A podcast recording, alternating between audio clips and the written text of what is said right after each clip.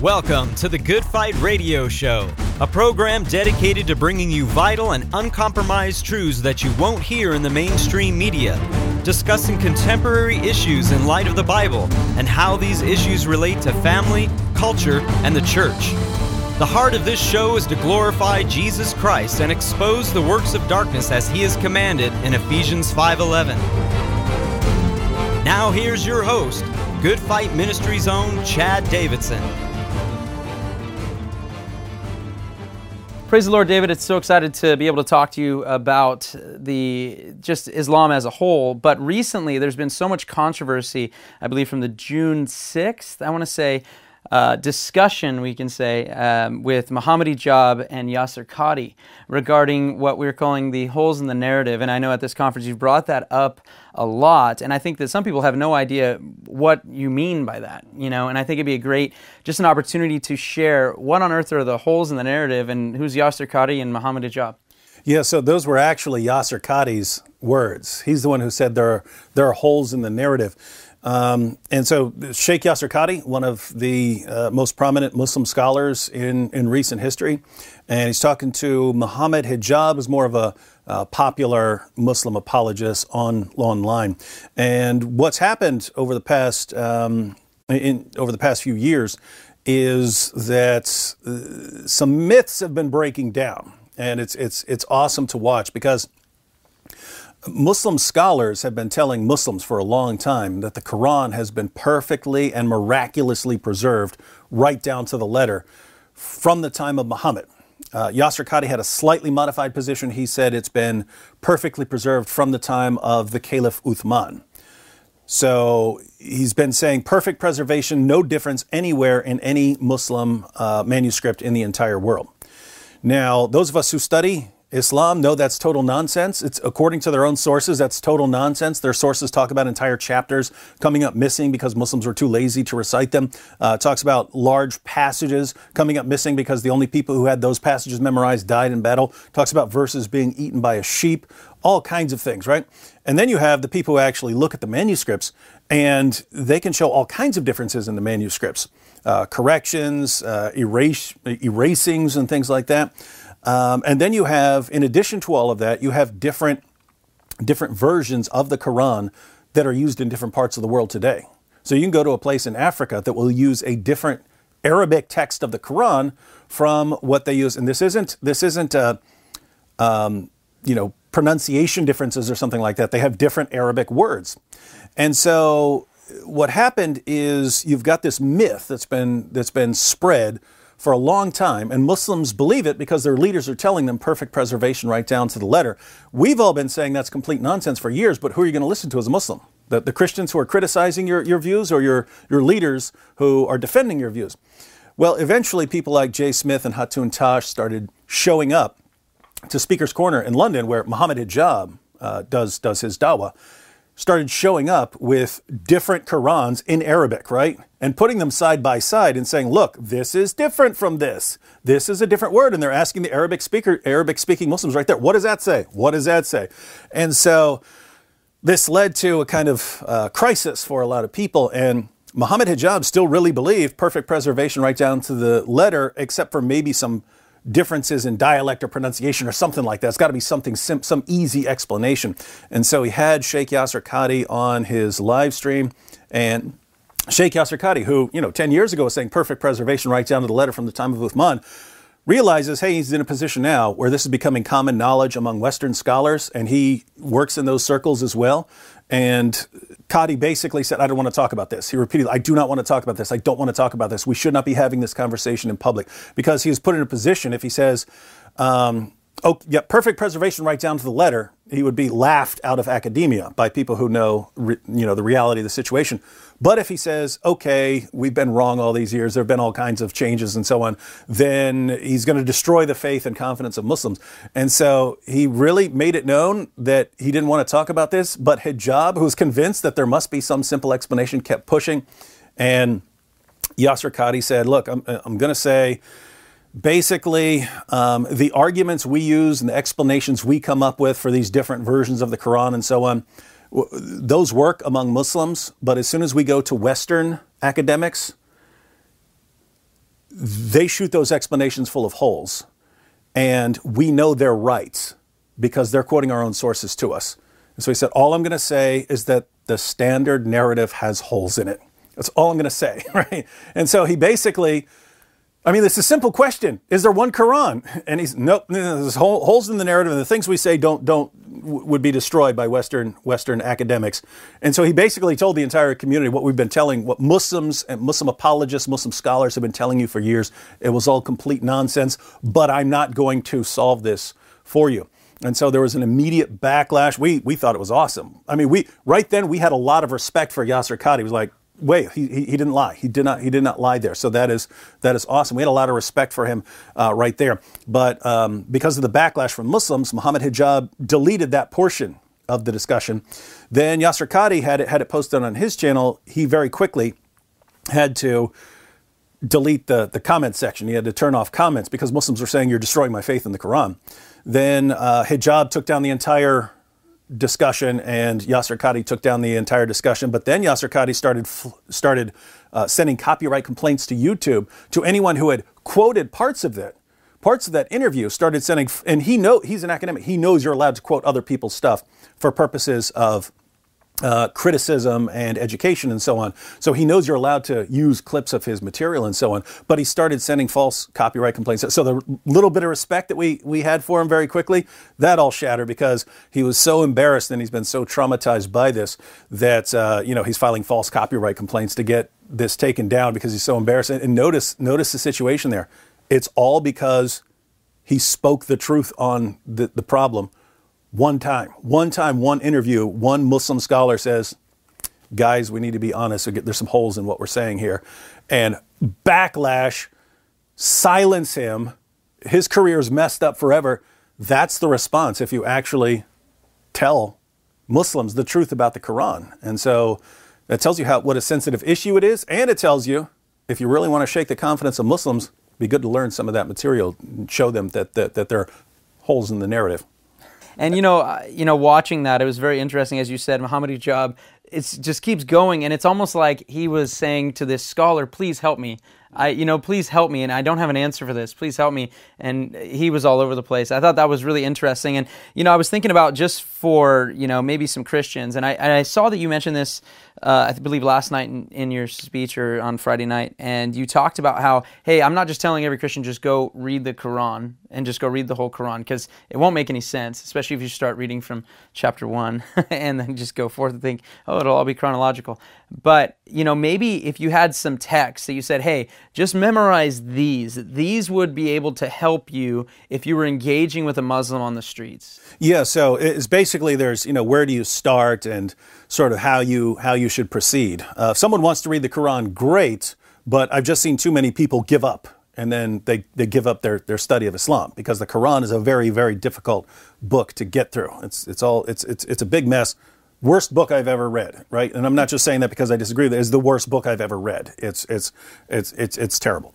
But um, so anyway, it, it's very difficult to get through, and I'm not just saying that because I disagree with it. I mean, there, there are very interesting, uh, you know, passages and so on in the Hadiths and the Sirah literature and so on. So it's basically if someone's going to keep doing this long term, kind of a different approach than start off with the most, you know, some very difficult reading. Uh, so yeah, as far as just Christians in general, I think Christians in general since you know we're going to be you know dealing with Islam for a long time, should learn a couple of verses of the Quran and if I were to pick a couple, probably be uh, Surah 4, verse 157. That's a verse which says that um, Jesus wasn't crucified, he wasn't killed and wasn't crucified. And the very next verse says that Allah raised him up. So this is very important um, difference between Christians and Muslims. And the reason this is an important verse is uh, you know, a lot of Christians aren't comfortable, you know, going after Muhammad or blasting away at the Quran or something like that. And, you know, you, you generally, unless someone's being a jerk, you don't want to come out guns blazing in, you know, every conversation, right? If someone's being a jerk, that's a different story. Um, but, you know, if you're having a friendly conversation with a, you know, Muslim coworker or another Muslim student or something like that, um, it's kind of a safer area to, of discussion, talking about the crucifixion of Jesus. And yet, it allows you to really um, go into some problems because your average Muslim, your average Muslim, he thinks, ha, Christians believe that Jesus was crucified. How could this righteous man be crucified and God lets this happen? That's so weird. Even though the Quran is filled is filled with stories of prophets and so on being being killed and so on. Muhammad himself died because he was poisoned by a Jewish woman. So, but but what they're actually thinking in their heads is Christians have a horrible view. The innocent Jesus was killed, and so they're the average Muslim believes in a kind of uh, substitution theory where Allah took someone else, usually Judas, and disguised Judas, made him look like Jesus, and, and Judas was crucified in Jesus' place. And they say, you see, in Islam, the guilty, evil person, Judas is crucified in Christianity, the innocent person. So what, what kind of God do you believe in, right? They think they have this, uh, you know, this uh, stronger, more just system here. But once you start, you know, pushing them a little bit more on that and getting them to think a little bit more deeply about that, wait a minute. The reason Christians today and pretty much everyone else besides Muslims believes that Jesus died on the cross is because Allah tricked everybody because that's their belief. Allah miraculously disguised someone else so that this other person was crucified. But Allah didn't, didn't let anyone in on that until Muhammad came along. By that time, everyone believed that Jesus died by crucifixion. So the, the, since Christianity couldn't get off the ground without that, that means that Allah is responsible for starting Christianity. And so you start getting into some of these, why did Allah start the largest false religion according to him in in the world? You know, why did he deceive so many people? What, what kind of God is, is this cosmic deceiver who tricks people into believing things for no, you know, believing false things for no reason and so on? Start getting into some of those. And notice you're, you're kind of in a Christian realm, but you're, you're, you're really criticizing the Islamic view. So that's an important one. Surah 5, verse 47, another one. There are lots of verses in the Quran which, um, which say that the Jewish and Christian scriptures are as good as gold. The Quran, the Quran claims that our scriptures are inspired, preserved, and still authoritative, e- even now. So, just a few verses earlier, Surah 5, verse 43, some Jews come to Muhammad to settle a dispute. And Allah's response is, Why are they coming to you when they have the Torah? So, according to Allah, they don't need you, Muhammad, they've got the Torah. It was the Arabs who needed Muhammad because they needed a revelation in their own language. That's the position of the Quran. So, just a few verses later, chapter 5, verse 47, Allah commands Christians to judge by the gospel. And then the very next verse commands Muslims to judge by the Quran. So, that's the actual picture of the Quran, which your average Muslim believes that Jews got their scriptures and corrupted it, Christians got their scriptures and corrupted it, and therefore Allah gave his final revelation of the Quran, and that's what everyone needs to read now. And the actual position of the Quran is that different people have their different books, they're all from Allah, and the Quran is for the Arabs. And so, but the reason that is so important, apart from, you know, kind of shattering that myth that Muslims uh, believe about, you know, the, the uh, complete uniqueness and the current status of the Quran, um, if you if you get into a conversation with a Muslim about anything, the deity of Christ, the, his death by crucifixion, the resurrection, they have to eventually say, when you can show it from, from the Bible, they have to be, they're going to have to say at the end of the day, your book's been corrupted. And if you say, wait a minute, your God says that I'm supposed to judge by my book. You're telling me not to judge by my book because it's been corrupted. Who should I listen to here? You or Allah? Because Allah says my book's good as gold. You say it's not. So who do I believe here? And you're kind of putting them in a problem. What the problem you're actually put, putting them in is we call it the Islamic dilemma. The Quran affirms the inspiration, preservation, and authority of our book, but our book contradicts the Quran. So the two possibilities here: we either have the Word of God, or we we got something that's corrupt or something else. If we have the Word of God, Islam is false because our book contradicts Islam. If we don't have the Word of God, Islam is false because Islam affirms our book as the inspired, preserved, authoritative Word of God. So if we have the Word of God, Islam is false. If we don't have the Word of God, Islam is false. Either way, Islam is false. This is what happens when your book affirms scriptures that contradict it. And so, once again, that, that's kind of on a Christian issue, the you know the the the gospel and so on. And so you kind of on a safer in safer territory than like blasting away at Muhammad. And so more Christians would be comfortable with that. And uh, so th- that's kind of a good area. And finally, Surah 9, verse 29, which commands uh, Muslims to violently subjugate Jews and Christians. And that would just be helpful in terms of, you know, if, if a Muslim's ever telling you, hey, you know, terror has nothing to do with Islam, violence against other groups has nothing to do with Islam, just a good way to get the conversation going. And so that would kind of be Christians in general should at least learn a couple of things along those lines. And then Christians who want to want to focus more on witnessing to Muslims or uh, refuting Islam or something like that, uh, can go deeper, and I would suggest kind of studying topically. Pick a topic you're interested in, you know, find a good article on that, then go to the Muslim sources and what they say about that topic. Master that topic. Um, keep doing that until you've got all the main topics covered. Uh, learn uh, the most common Muslim arguments for Islam. Learn the most common Muslim objections to Christianity. Be prepared for those, and and then somewhere down the line, yeah, sit down and read through the the entire Quran. But you got to be really really motivated to get through that. Yeah, I think that that's really cool, and I like how you said this is my, you know, if this is your coworker or something, and something I remember watching an interview you did, I believe with Cameron Bertuzzi, where he he brought out a situation, maybe uh, more or less of polemics and how to address people, and I believe it it speaks to the nature of being all things to all people. And you had mentioned, I believe it was a debate, and correct me if I'm wrong, with William Lane Craig, and you were watching it, I think, with your late friend Nabeel Qureshi and his reaction to the debate kind of surprised you. And I thought that was really interesting. I'd love for people to hear kind of what that what that's like and what polemics is in being all things to all people. Yeah, so that that was a long time ago. This is when Nabeel was still a Muslim, and we, we would get together and watch de- debates, sometimes live. Like we went and watched uh, Mike Licona debate Shabir Ali, uh, but we would also watch videos of debates, and we were watching um, William Lane Craig debate Jamal Badawi. And that was one of the most one sided debates I've ever seen. Craig absolutely crushed everything Badawi said. Badawi couldn't answer anything Craig said. By the time, but you know, towards the end of the debate, Badawi's getting so desperate and flustered that he starts yelling and so on. And so you're looking at this as a, as a Western Christian and you're thinking, wow, you're losing. You know you're losing. That's why you're getting desperate. That's why you're, you're, you're yelling. And so we finish, and I go, I would have scored the debate like 95 5 or something like that. So we finished, and I said, "So Nabeel, what'd you think?" And he goes, "Ah, Badawi clearly won." I said, "What? What? What were you just watching?" Right? So I understand there are people who just side with their guy. Nabeel's not like that. Nabeel's a really smart guy. He's a trained communicator and so on. So, what in the world was he seeing? And it took me a long time to kind of get it out of him what what it was. But what it was is um, from from his background, when someone is actually yelling and stuff like that. It's because he's passionate, because he's so confident that he's he, he's right, because he has such good reasons for what he believes. And so this comes out as a kind of righteous anger against someone who's blaspheming. Craig is all calm because deep down he doesn't even believe what he's saying. He knows he knows it's false. And so he can't even get excited about it. And so we're looking at this going, Craig is calm because he, he knows he has nothing to worry about. He's dominating. Badawi is yelling because he's desperate and flustered. Nabeel was looking at it going, Badawi's yelling because he's so passionate, because he has the truth, and Craig is calm because deep down he, he doesn't even believe what he's saying. So completely different uh, perspective. And then I, I, I thought that was Nabeel at first.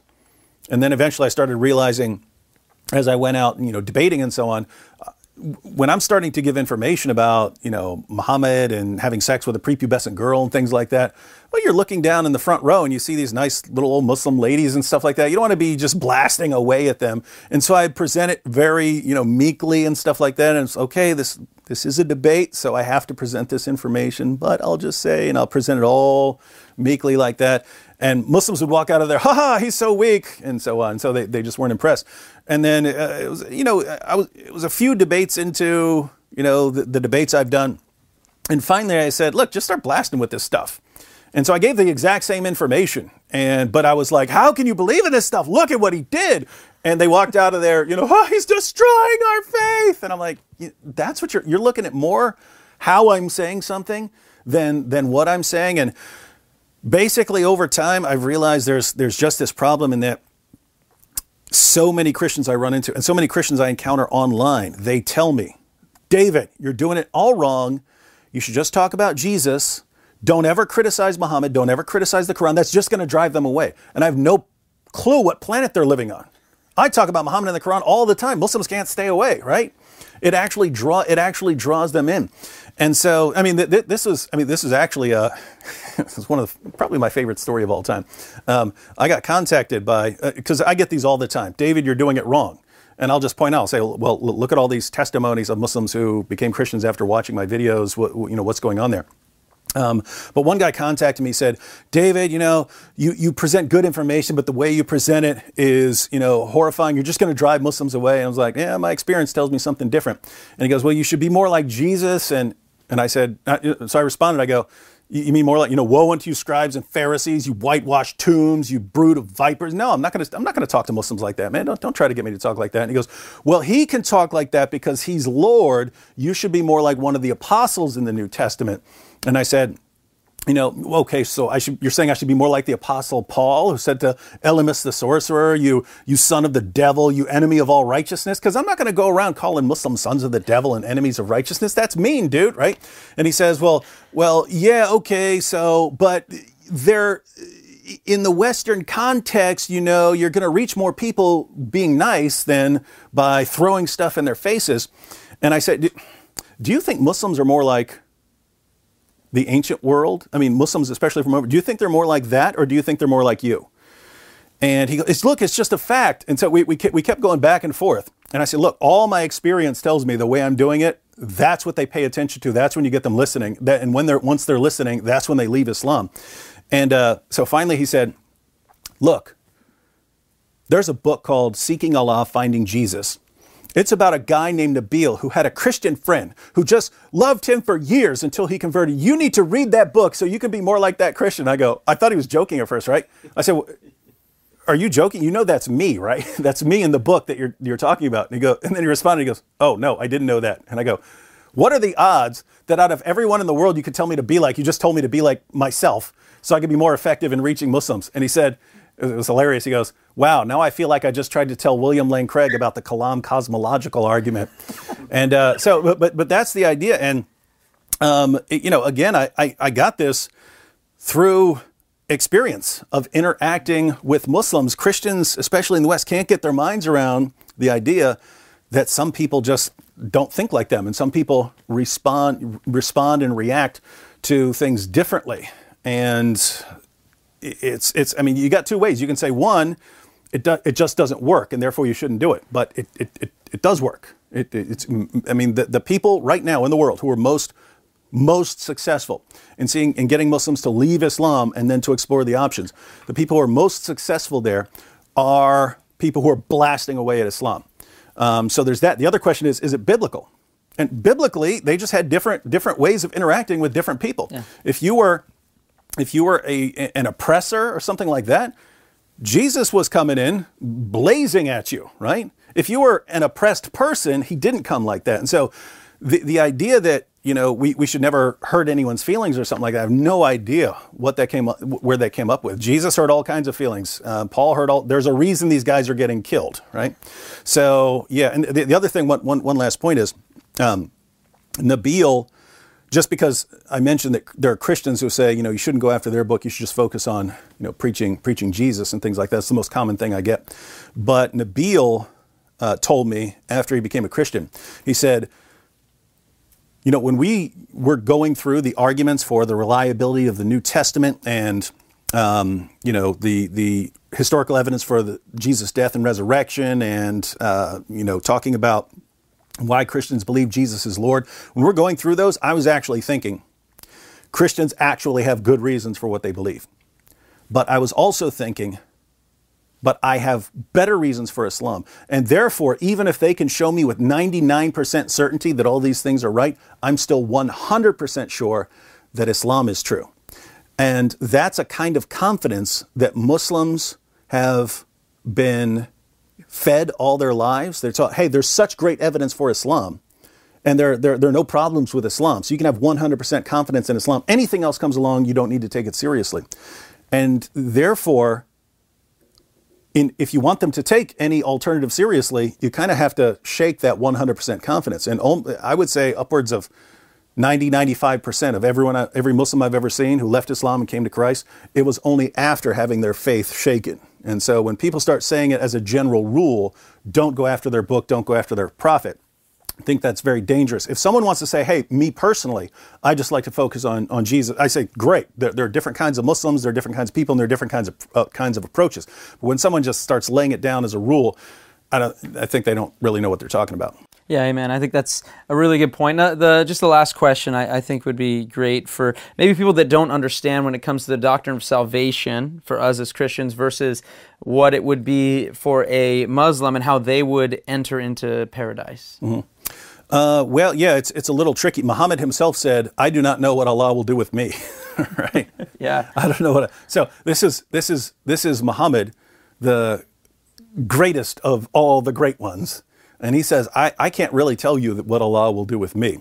So it's basically in Islam, the highest relationship you can have with Allah is a slave to master relationship. The Quran condemns anyone for calling Allah Father or anything like that. Um, the, you can only have this slave to master relationship. And so you're either a good slave or a bad slave. And as a slave, you hope that you're good enough that Allah will love you and reward you. Whereas in Christianity, we're children of God right?